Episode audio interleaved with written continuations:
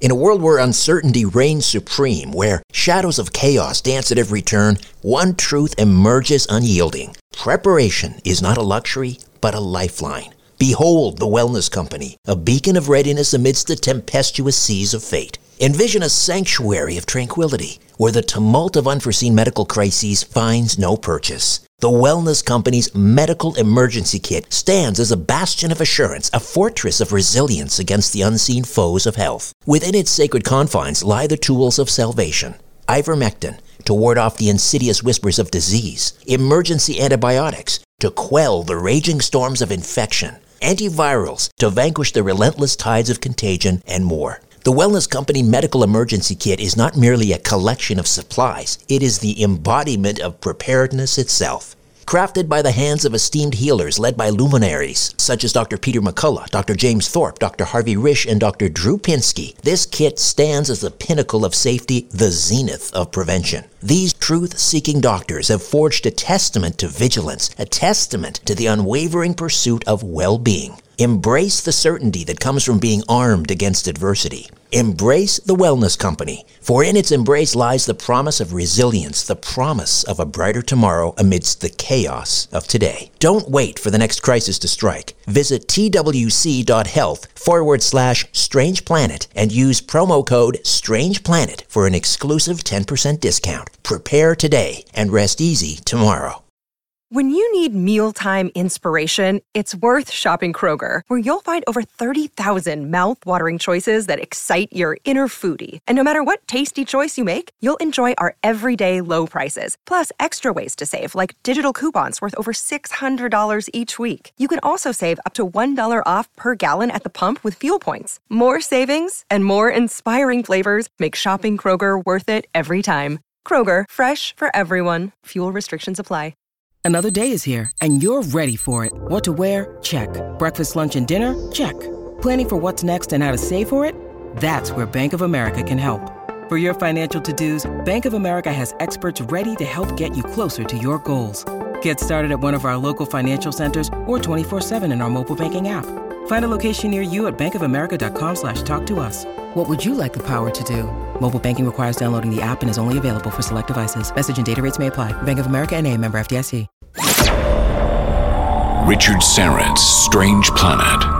Following the truth wherever it leads. Exposing evil and corruption and the secret machinations of powerful elites.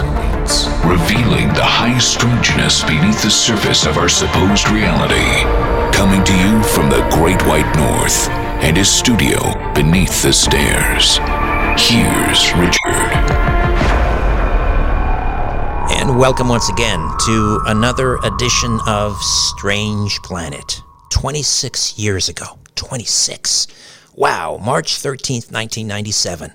The Phoenix Lights, witnessed by at least 10,000 people between 7:30 p.m. and 10:30 p.m. Mountain Time. over a, a, space of about 300 miles from the Nevada line through Phoenix to the edge of Tucson. Some witnesses described seeing what appeared to be a huge carpenter square shaped UFO that actually obliterated the night sky. Uh, some saw five spherical lights. There were two distinct events, at least. Well, there were sightings, of course, before and after, and we'll get into all of that. The Phoenix Lights. And uh, we should also point out, before we bring my guest on, that you might want to catch, well, it's it's already aired, but you should be able to see it uh, again. I'm sure it um, it aired last week on uh, the History Channel. It's the uh, uh History's Greatest Mysteries, season four, episode five, narrated by the great actor Laurence Fishburne, and uh, dealing with the uh, the Phoenix Lights case, and also we're gonna also going to talk about a a scientific Phoenix Lights study, and we'll tell you all about that as well. Dr. Lynne Kitei is an internationally acclaimed physician and health educator for over 50 years who pushed aside her accomplished medical career to pursue answers for the silent, massive aerial objects witnessed by over 10,000 on uh, March the 13th, 1997. For over a dozen hours and over four states, she also filmed These UAP called the Phoenix Lights up close and personal prior to, then during, and after, as I said, what is hailed as the most witnessed, most documented, most important mass UFO sightings in modern history. Dr. Lynne was chief clinical consultant of the Imaging Prevention Wellness Center at the world renowned Arizona Heart Institute until coming forward in 2004 after seven years of anonymity and intense research as a key Phoenix Lights witness besides appearing on hundreds of national, international TV and radio shows, including Coast to Coast AM, the History uh, Channel, Science, uh, Travel, Discovery, National Geographic channels, Dr. Lynne's fourth edition of her best selling Phoenix Lights, A Skeptic's Discovery That We Are Not Alone book, the award winning Phoenix Lights Beyond Top Secret documentary, plus the Phoenix Lights graphic novel Activities Coloring book, all available at Amazon.com. And you can visit Phoenix Lights Network at uh, www.thephoenixlights.net for more information. And the, uh, the links are in the episode notes.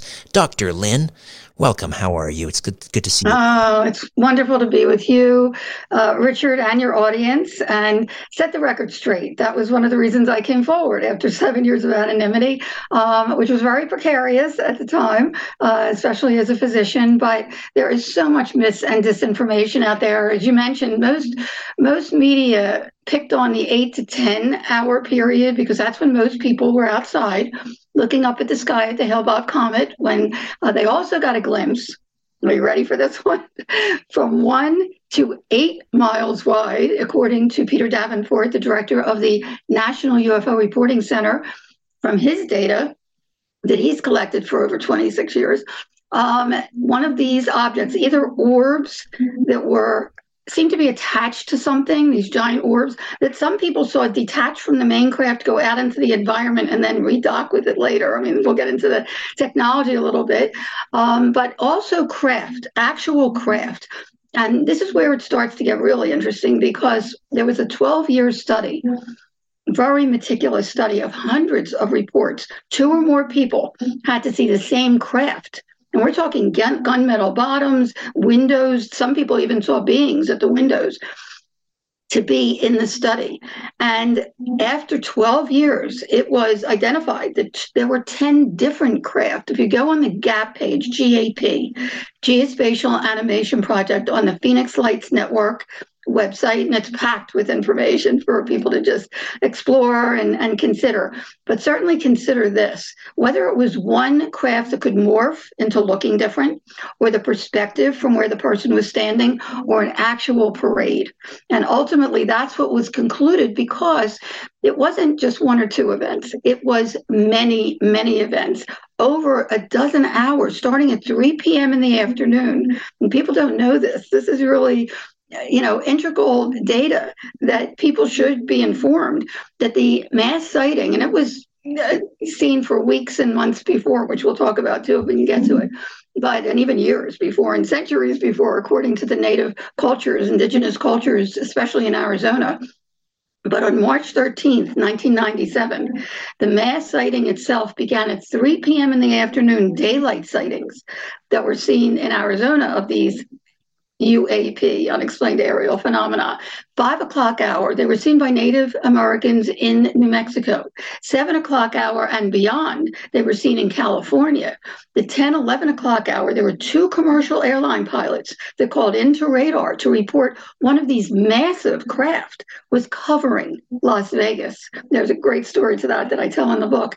And then the sightings continued, and very credible people saw these phenomena continue all the way till 5.30 the next morning when a boeing crew and then the head of the boeing crew shared this with me personally was coming into sky harbor international airport and one of these massive craft was covering their tarmac. So we're talking over a dozen hours over four states at least because we're doing this study and we're hearing from people from utah and colorado and texas that also saw the mass sighting on march 13th 1997 so this was definitely a parade and there is so much more to the story that people have not heard one of the reasons i pushed my medical career aside after documenting these phenomena for two years prior on 35 millimeter. If you go to the photo page on the Phoenix Lights Network website, you can catch my unique collection of military and university analyzed and authenticated 35 millimeters. They're in the negative. That's the beauty, Richard.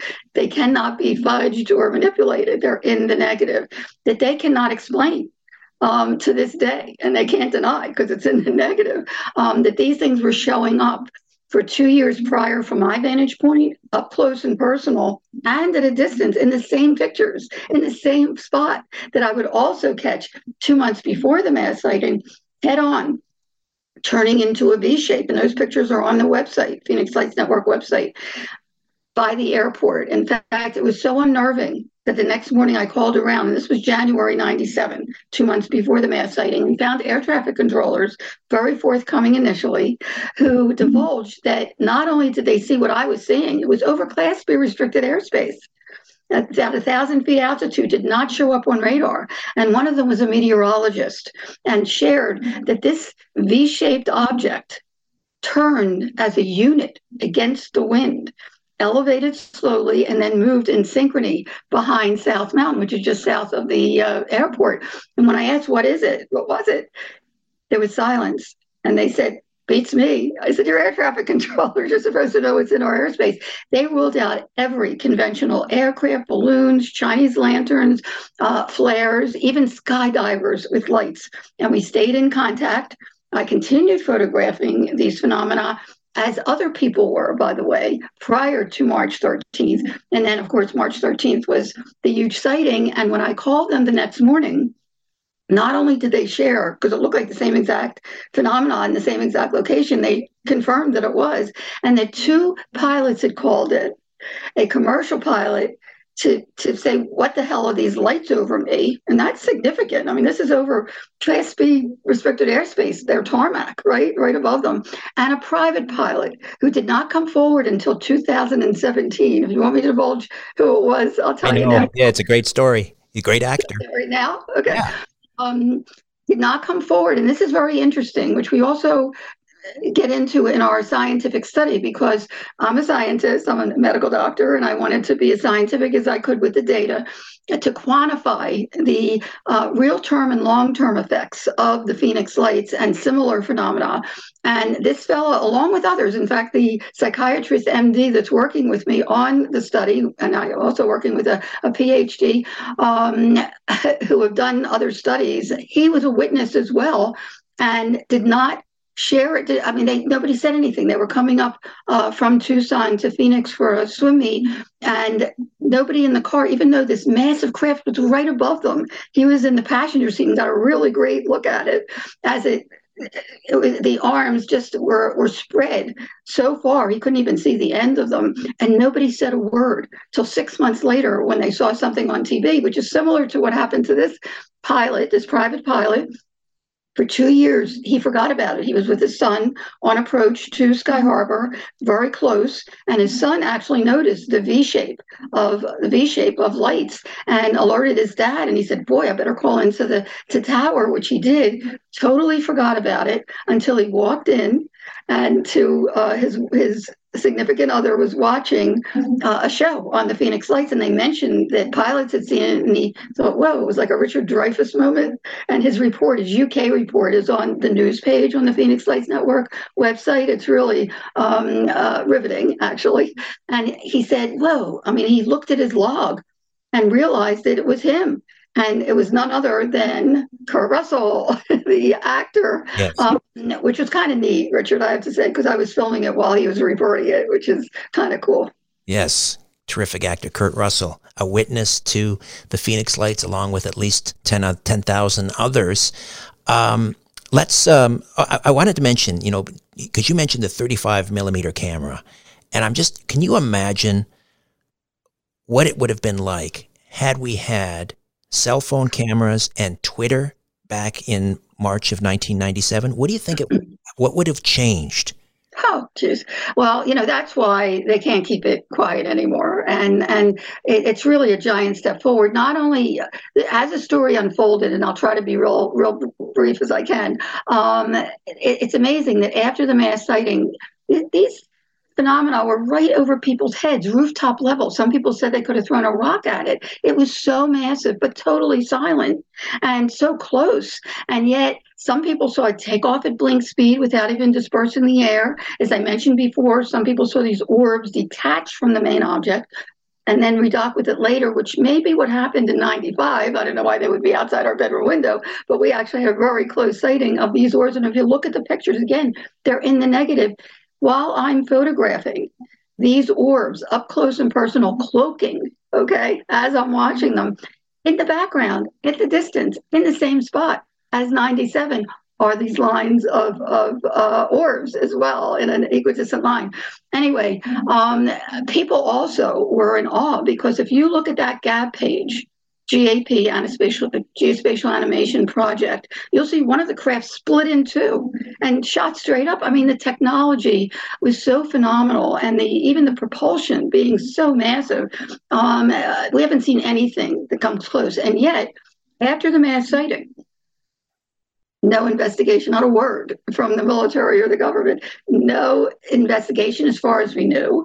No explanation until in May. In May was the first time that a councilwoman, Vice Mayor Frances Barwood, asked innocently because she she got over a thousand calls from people. She called back seven hundred of those people, um, asking why isn't there an investigation? This went right over people's heads, and people were getting telepathic messages. I hope we have time to get into all that because that's really really one of the most important highlights of the Phoenix Lights. And yet there was nothing. And she was plastered. In 97, coming forward was really precarious. I mean, the, this, this, uh, besides the disinformation the misinformation, um, people were discredited, they were ostracized, they were laughed at. I was very happy to stay anonymous for seven years after the mass sighting because I knew nothing. Richard, nothing about this topic. And for the first time, and I saw this up close and personal, I'm learning thousands of people. So what I had seen, I better learn what's going on here. And when once I started looking and I kept an intricate journal it just opened up a whole new world to me. I had no idea that other countries are much more open to these things. Belgium, uh, for one, is a model for what should happen. When they had their sightings in the in the late 80s and 90s, they they joined forces with civilians and university and scientists and um, military to to investigate these things. And anyway, I, I was just blown away and ended up pushing my entire medical career aside, accomplished medical career for seven years, looking when did they when did they start to obfuscate and talk about uh, oh this was Operation Snowbird this was a pilot training well, wait a minute wait a minute wait a minute. I'm getting to that because because um, the next thing that happened was a June 18th front page USA Today article that for the first time opened up our sighting to international scrutiny. We were deluged by media overnight. You talk about the internet now. We didn't have social media then. And yet it went viral. Every national morning show, Peter Jennings, uh, Dan Rather, you name it. And after nothing for months, suddenly we get that afternoon an announcement that the the that I mean the next morning, excuse me, the 19th, the next morning that that afternoon, the then governor's Fort Fife Symington was calling an unscheduled press conference to reveal the culprit of the lights over Phoenix, and everybody took it seriously. And here he comes marching out, one of his aides, in a giant alien head costume and made a mockery of it. But for those that saw it, including myself, it wasn't a joke. Okay. And yet I thought, okay, since I, you know, I'm going to investigate everything uh, that month after, and we're getting to your, your point, I called every military base and I have some of their conversations, which are quite comical in my book. I didn't tell them details. I would not w- meet with them, even though they wanted me to. Okay, they wanted to see what I documented.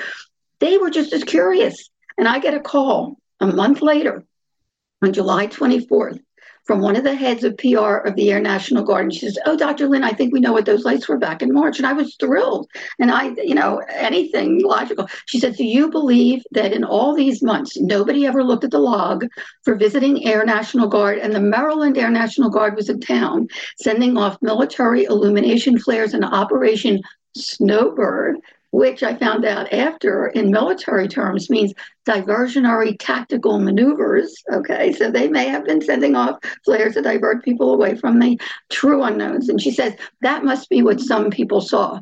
And I said, wait a minute. I said, when was the Maryland Air National Guard in town? And this is really telling. She says March 1st to the 15th. I said, Were they in town in January? She said, Oh no. I said, Are you sure?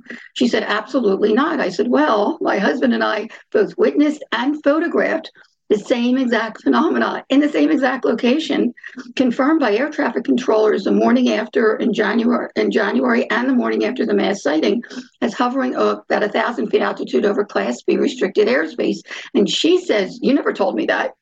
And then and you're trying to tell me, and I'd educated myself to anything logical, including military illumination flares, that they travel, they, they, they, they're dropped from planes on a parachute. They drift haphazardly downward almost instantly. They have huge smoke trails that are illuminated by the flare itself, and they're meant to illuminate the area so that heat seeking missiles shoot them instead of the aircraft. I said, and you're trying to tell me that flares, military illumination flares that cannot keep a formation for more than a couple seconds or minutes at the most, traverse the entire state in a rock solid, equidistantly spaced mile wide V for hours and she says, uh, I have a call coming in. I'll get back to you. Well, I'm still waiting, Richard, for that. All right. Well, uh, maybe they should call it Operation Snow Job. We'll, uh, we'll come back.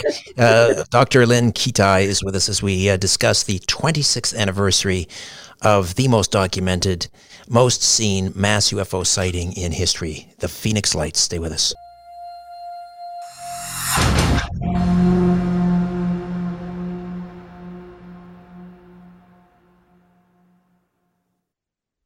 Ladies and gentlemen, the captain has turned on the fasten seatbelt sign. We're now crossing a zone of turbulence. Please return your seats and food trays to their upright position and make sure your carry on luggage is safely stowed. You're about to leave everything you know behind. This is Richard Syrett's Strange Planet. Strange Planet. The 26th anniversary of the Phoenix Lights, March the 13th, 1997. And uh, get on up to the uh, Phoenix Lights Network. And again, the uh, link is in the episode notes. And um, uh, I mean, we could talk for, for three, four, five hours, but we just have a limited time. But I just, but before I forget, I do want to uh, mention the um, the scientific Phoenix Lights study um, that you've embarked on. Tell me about that and how people can participate. Okay, thank you so much, first of all, for letting me share this data because, especially with um, the military and government coming forward in 2017, whether it was a leak or whatever, we know now that they've been studying these phenomena uh, at least for that long, but you know much longer than that. Um, it's it's opened up a whole new world to many people. And what we found with the the Phoenix Lights, which is really, um, I want to get back to the story a little bit because they tried to reenact it. So please remind me about that. Um, but uh, what I found in my investigations, once I started talking to the witnesses, uh, not only did I find out that there was not one person to date, not one credible report of harm, threat, or abduction associated with the Phoenix Lights phenomena. I can't speak for other things, but I can for the Phoenix Lights phenomena. Yes, there's a very small percentage because it's an ontological shock to some people. They just can't deal with it. So everybody comes from a different background, different upbringing, different belief systems. Some people can't deal with this topic. Some people don't want to, and that's okay. Everyone in their own time. But the vast, vast majority, and we're talking like, you know, 95 and uh, beyond percent, um, we're in awe, we're in wonder, just curious. I mean, some people got telepathic messages not to worry. I mean, it was just one of those sightings, as massive as this was. And and remember that at the time, there was the movie Independence Day. And we're so inundated with threat, threat, threat, and harm, harm, harm that when you see something that is so massive and so unusual, how are you supposed to react? And children initially were jumping up and down Independence Day, Independence Day. But as the phenomena got closer, as these giant V and triangle or boomerang shaped objects got closer, a calmness came over everyone, adults and children alike, a connectiveness to the phenomena that after it passed, they wanted to run after it. They wanted to, their parents to get in the car and chase it. it in real time, there was a positive transformation. And long term, there were others that stopped eating meat, they went into the peace movement, the environmental movement, very much like the after effect that happens with people that have NDEs, near death experiences. And so I thought, well, a number of them also mentioned that they had had near death experiences as children that was awakened by the Phoenix Lights, including Dr. Brad Evans, a psychiatrist uh, researcher that's working with me on this study. And I did too. And I lay it all out there in the book. And I thought, whoa, I mean, this is not about me. This is about the data. And I thought, geez, if, if people and others also that had near death experiences as children, it was reawakened by the mass sighting. How curious is that? And I thought, whoa, could there be a connection between all unexplained phenomena, whether it's near death experience, out of body experience, unexplained aerial phenomena that have a mystical light associated with the experience. And when I once I started looking, I started finding uh, studies at university, the Omega Project by Dr. Kenneth Ring is like this thick uh, from the University of Connecticut, or Dr. Bruce Greyson, or Dr. John Mack at Harvard as well. We're finding a connection not only in the experience itself, which I lay out very simply in the book, is so similar, whatever the unexplained phenomena. I start calling them an up, UP, unexplained phenomena, because the after effect is so positive. The enlightenment, the connectiveness that one feels to the universe and to the earth and to each other just seemed to, to overtake many, many people. And I thought, whoa, you know, when, when I got enough together, which we just did this past year, to form a scientific study to really quantitate the data so that we can show and have peer review as well to show that there definitely is it's not only the hardware which is important too and, and mind-boggling but how it affects people in a very very personal and deep level when they have an unexplained phenomenon up experience particularly a phoenix lights experience. Either these orbs and native cultures. I mean, I could tell you such stories, but native cultures believe, many believe, that these orbs are spirit world or ancestors coming to give them guidance and comfort and knowledge and inspiration. And I have to admit, I've been inspired by these phenomena, but be that as it may, um, it's been around for centuries. And when you really look at the data, and we're getting, we have over 700 people, anyone that wants to join us, if you had a similar experience to the Phoenix Lights, whether it was orbs or you've seen craft um, or you heard about the Phoenix Lights. That's the other thing. You don't have to have the experience. If you open your mind and your heart and you learn about it, we have people that saw our documentary, which back here, that's our, I, I took that picture, by the way. That's real. That's from one month after 9 11 you tell me what it is, right? Um, there's so much more if you go to the Phoenix, uh, the Phoenix Lights Network photo page.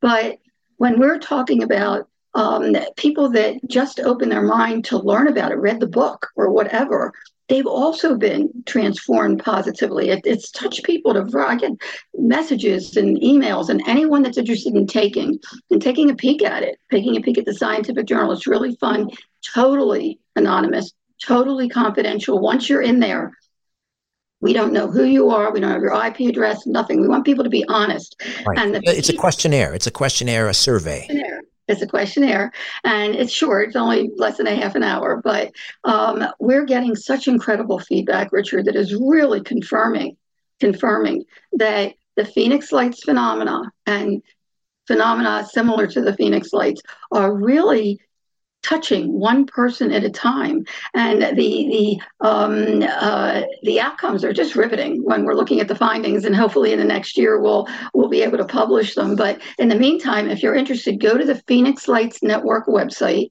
or the phoenix lights network facebook page and scroll down. You'll see the link there too. But phoenix lights network website is very easy. Just go on the landing page. There's a triangle there. And right underneath you can either enter the website and under that is the link that goes directly to the study. And we invite everyone out there especially if there's if there are people out there that were here because many people have moved or passed since 1997 if you're out there and, and we have had now that we've been talking about it many people uh, get in touch with us that were here during the mass sighting. Please please uh, join us in this effort to really scientifically um, uh, compute the data and and so we can get it out there so people know that it's not only the hardware but there's somebody driving these things and that's why you know it's time to get this out in the open address it accept it and study it so we can move forward and not only find out uh, who's driving these things, but move forward in our own evolution as well. Can you share some more of the telepathic messages people were receiving as these craft or whatever they were, these lights went overhead?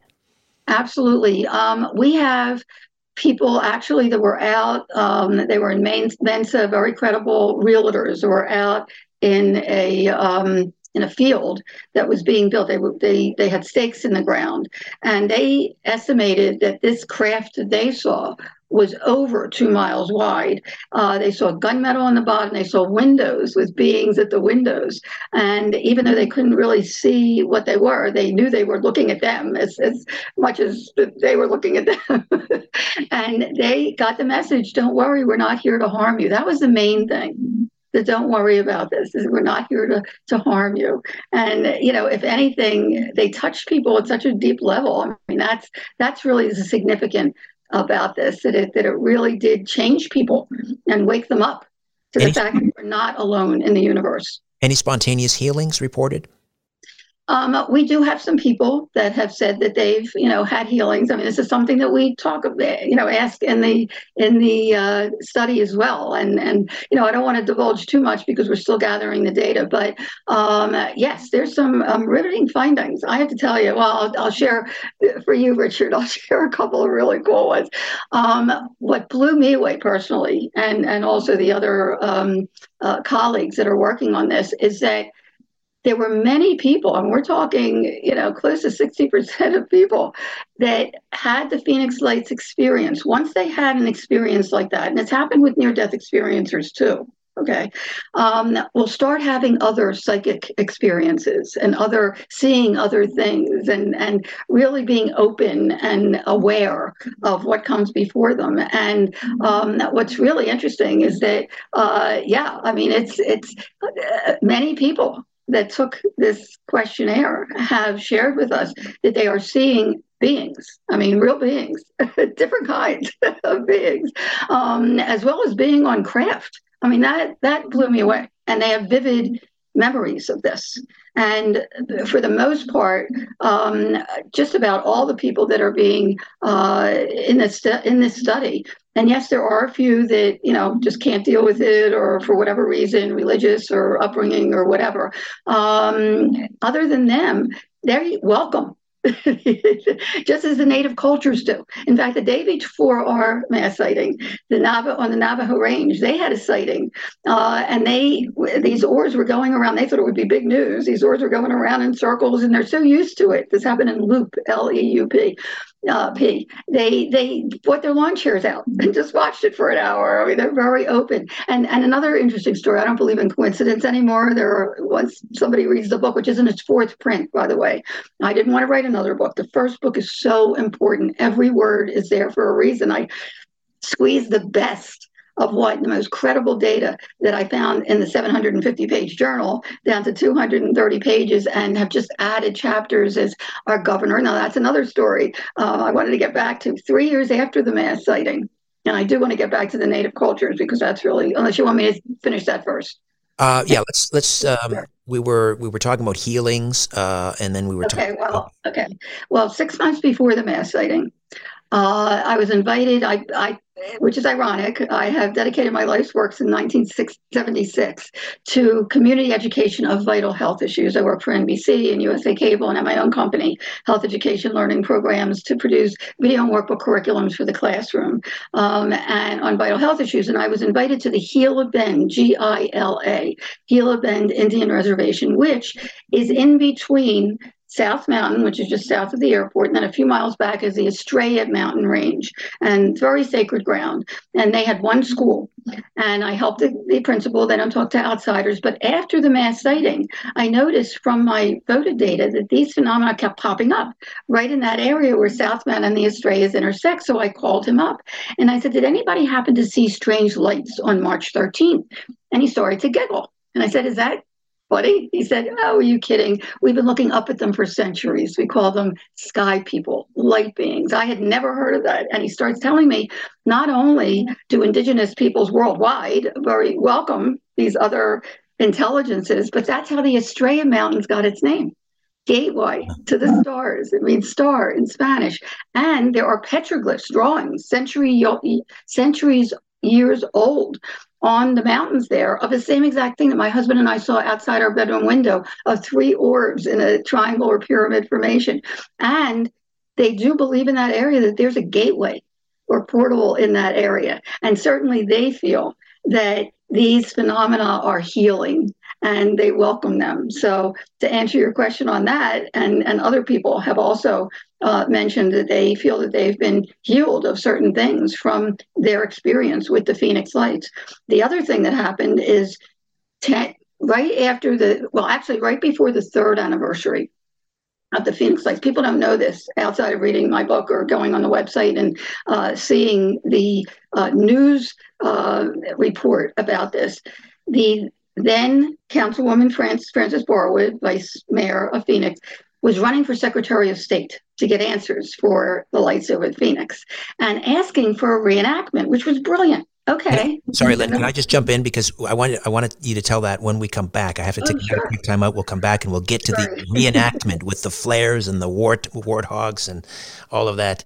Uh, it's right up there with swamp gas and um, oh, what else can you compare it to? I mean, flares. Seriously? All right, back with more of my conversation with Dr. Lynne Kitei. Stay with us.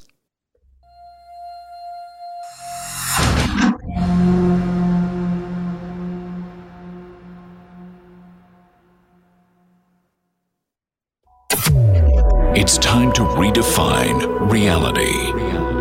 This is Richard Syrett's Strange Planet. And we are back with Dr. Lynne Kitei, internationally acclaimed physician, health educator, and um, her fourth edition available at Amazon of her best-selling Phoenix Lights: A Skeptic Discovery that are that we are not alone. And uh, there's also, of course, the uh, the award winning Phoenix Lights Beyond Top Secret documentary, and even a Phoenix Lights graphic novel activities coloring book, all available at Amazon. And please, uh, it's in the episode notes, uh, the Phoenix Lights Network. Uh, you can click on there and participate in this um, anonymous questionnaire survey about the, uh, your experiences.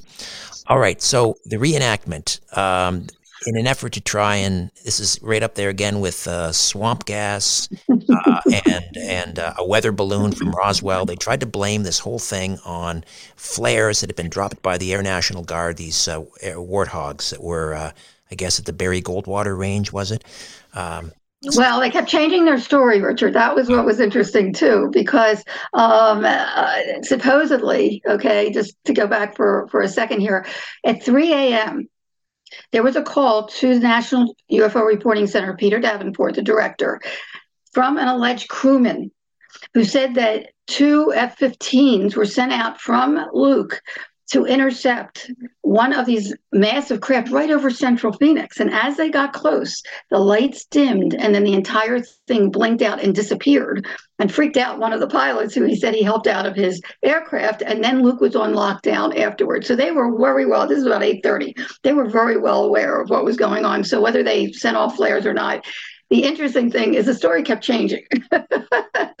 Once this all came, came out, I mean, uh, Luke said that they sent out flares, and Davis-Monthan said they had to release them from their aircraft because they can't keep them in there. I mean, the story just kept changing, and the times kept on changing. But here was Barwood asking for reenactment. Now, if it was military, okay, I mean, I'm open. I'm a healthy skeptic. I'm open to any explanation. The logical, I want to see it, okay? But shame on them. I mean, for denying it for months, for going right over people's heads. But okay, show me. Well, three Air National Guards came in town. I believe it was um, California, Michigan, and New York, if I'm not mistaken, to show everyone the Phoenix Lights. This is three years later, right before the third anniversary. It talk about a joke. If you go to the to the news page and scroll down a little bit, you'll see a, a box there that has AZ family. You'll see exactly what they did. They tried to make a triangle, it was upside down, fell apart immediately. One of them even fizzled out, had huge smoke trails, just what flares do. And not one person, not one. I mean, if there was one person that said to me they saw that, any kind of flare characteristics, I'd say, okay, they sent off flares. I haven't heard of one that actually saw the flares. but nonetheless, that put the nail in the coffin for the flare theory. To date, the Phoenix Lights have never been reenacted or explained, yet they continue to appear worldwide. If anybody uh, can get to the History Channel, and by the way, our documentary is free now on Tubi, if anybody has Tubi, but there was a wonderful uh, History's Greatest Mysteries uh, last week, one of the best um, uh, exposes on the Phoenix Lights that is streaming on the History Channel. History's uh, Greatest Mysteries with host Laurence Fishburne. I recommend highly that, that people take a, a peek at that. It's really terrific. Um, and then the graphic novel, as you mentioned, uh, I'm working on a curriculum uh, as I was for my health programs for about 10 years now. It's really hard to get into the classroom, but I compiled the best of what I had gathered in 160 pages of uh, incredible uh, story about the Phoenix Lights. It's called um, Phoenix Lights UFOs and Crop Circles uh, Activities Graphic Novel coloring book for all ages. I wanted to give something out there for teachers to be able to do in the classroom, which they are, and parents and grandparents to do with their kids and their grandkids. It is packed with 80 crop circles to color. With uh, we talk about the real ones versus ones that are uh, made by man, um, as well as iconic pictures, and it's just a, a real fun thing. So I, I, recommend people looking that up as well. When I have them at conferences, I can't keep them in my hand. okay, I want to uh, because time is tight. I do want to go back to Governor Fife Symington, of course, who made a mockery of the whole thing. Oh, okay, okay, that's uh, the next thing. He totally, right he, yeah.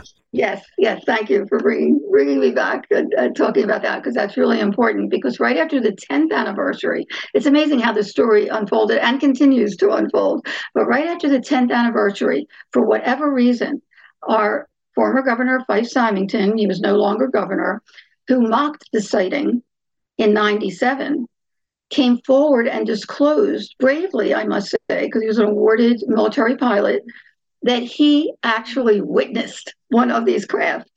And in his own estimation, not only was it definitely not flares, but it was a craft. And also in his own words, which I found poignant because by then I had heard from other countries that they um, relate to these phenomena as otherworldly. And that's the word that he used. It was otherworldly. So that was a giant step forward, Richard. I know that you appreciate, you know, when you're when you're talking about politics, I don't get into politics or religion, but when you're talking about a former governor actually coming forward and disclosing that he saw this phenomena and that it was not from here. and expressing regret and expressing regret that he made a mockery of it as well. So yeah, yeah, uh, so the pressure he was under at the time to to do that, but um, it was great that he came forward. And then, of course, when Kurt Russell came forward uh, in 2017, that was another great step forward because it just lends the more credible pill, the more credible people that come forward, and that was one of the reasons I did come forward. If I can lend a credible voice so that people actually look at the data, then I've done my job. You know the um, the um, U.S. government recently established something called uh, AARO, the All Domain Anomalous Resolution Office. And I've, I understand that um, two of the early witnesses they've called because they want to they want to gather data.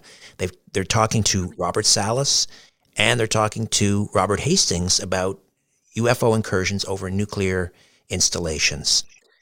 Wouldn't it be yes. great if you were yeah. to get a call from AARO to sit down and talk to them about the Phoenix Lights? I mean, is there any action behind the scenes, maybe to, to make something like that happen? Um, actually, I'm I'm open. Uh, you know, my time is limited.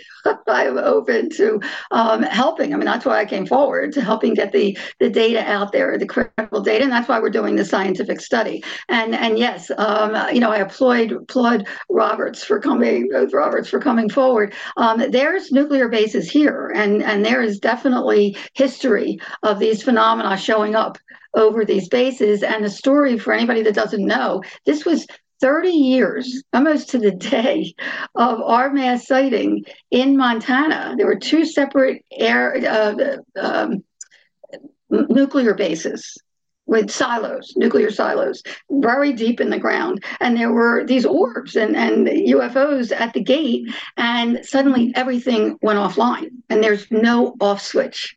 Okay, so it freaked everybody out down there, um, including Robert Salas, who who tells the story so vividly. Um, they didn't know what to do, and suddenly, three hours later, everything went online and started again. Now, when you think I mean, what could have happened? okay. If there were intelligences beyond that were coming here and turning off our nuclear bases, what is the message there? Uh, what is the message there? But nonetheless, um, nothing malevolent happened, which to me is another point that just contributes to whoever is behind the Phoenix Lights phenomena uh, is benevolent. I mean, it changed people forever, and we're quantifying that now, and and soon we will have that to publish and let people see how these Phoenix Lights touch people. It's such I get so many emails, and I welcome people by the way. And on the homepage of the Phoenix Lights Network website, you can contact me directly to, and I certainly look, as a scientist, I wanted to be as credible and pragmatic as I could with the data. As a physician, I wanted to let people know that they're not alone that they're not alone. If you just tell one person, it's very healing.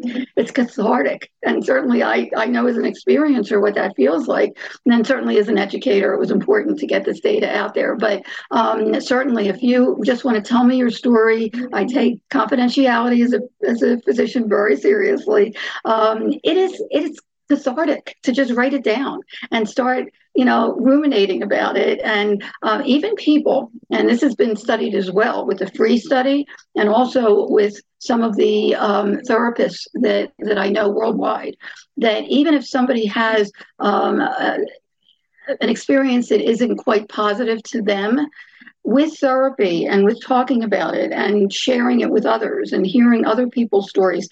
Um, and Opus, if you ever heard of Opus, is a place where people can go. Uh, to do that, um, it really transforms the experiencer to a positive place.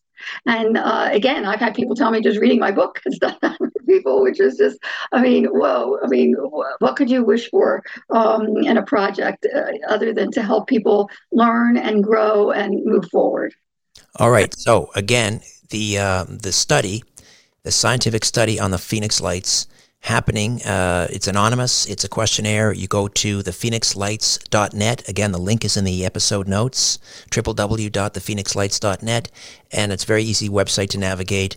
Uh, you just click on the tri- triangle, enter, and then you'll see a link. I think it says Survey Monkey or something like that. And that takes you right to the questionnaire. And it'll take you about half an hour. And uh, this is all very valuable data. And you would be uh, making a major contribution uh, to the science Thank you. study. Dr. Lynne, great to see you again. You too, Richard. Thank you so much for letting me share. And once we do get the data compiled and we have some peer review, and uh, I, I, would uh, be wonderful if we can come back and share that with your audience as well, because we are finding some interesting, interesting uh, feedback from this. So I look forward to that. Thank you so much. Maybe we'll do it on Coast as well, coast to coast. Sounds good. Thank you, Dr. Lynne. A new Richard Syrett's Strange Planet drops every Monday, Wednesday, and Friday. Hey, Drew Scott here, and I'm Jonathan Scott, reminding you that life's better with a home policy from American Family Insurance. They can help you get just the right protection at just the right price and help you save when you bundle home and auto. Kind of like Goldilocks and the Three Bears. It'll be just right for you. We love a custom build. American Family Insurance. Insure carefully, dream fearlessly. Get a quote and find an agent at amfam.com. Products not available in every state. Visit amfam.com to learn how discounts may apply to you. American Family Mutual Insurance Company SI and its operating company 6000 American Parkway, Madison, Wisconsin.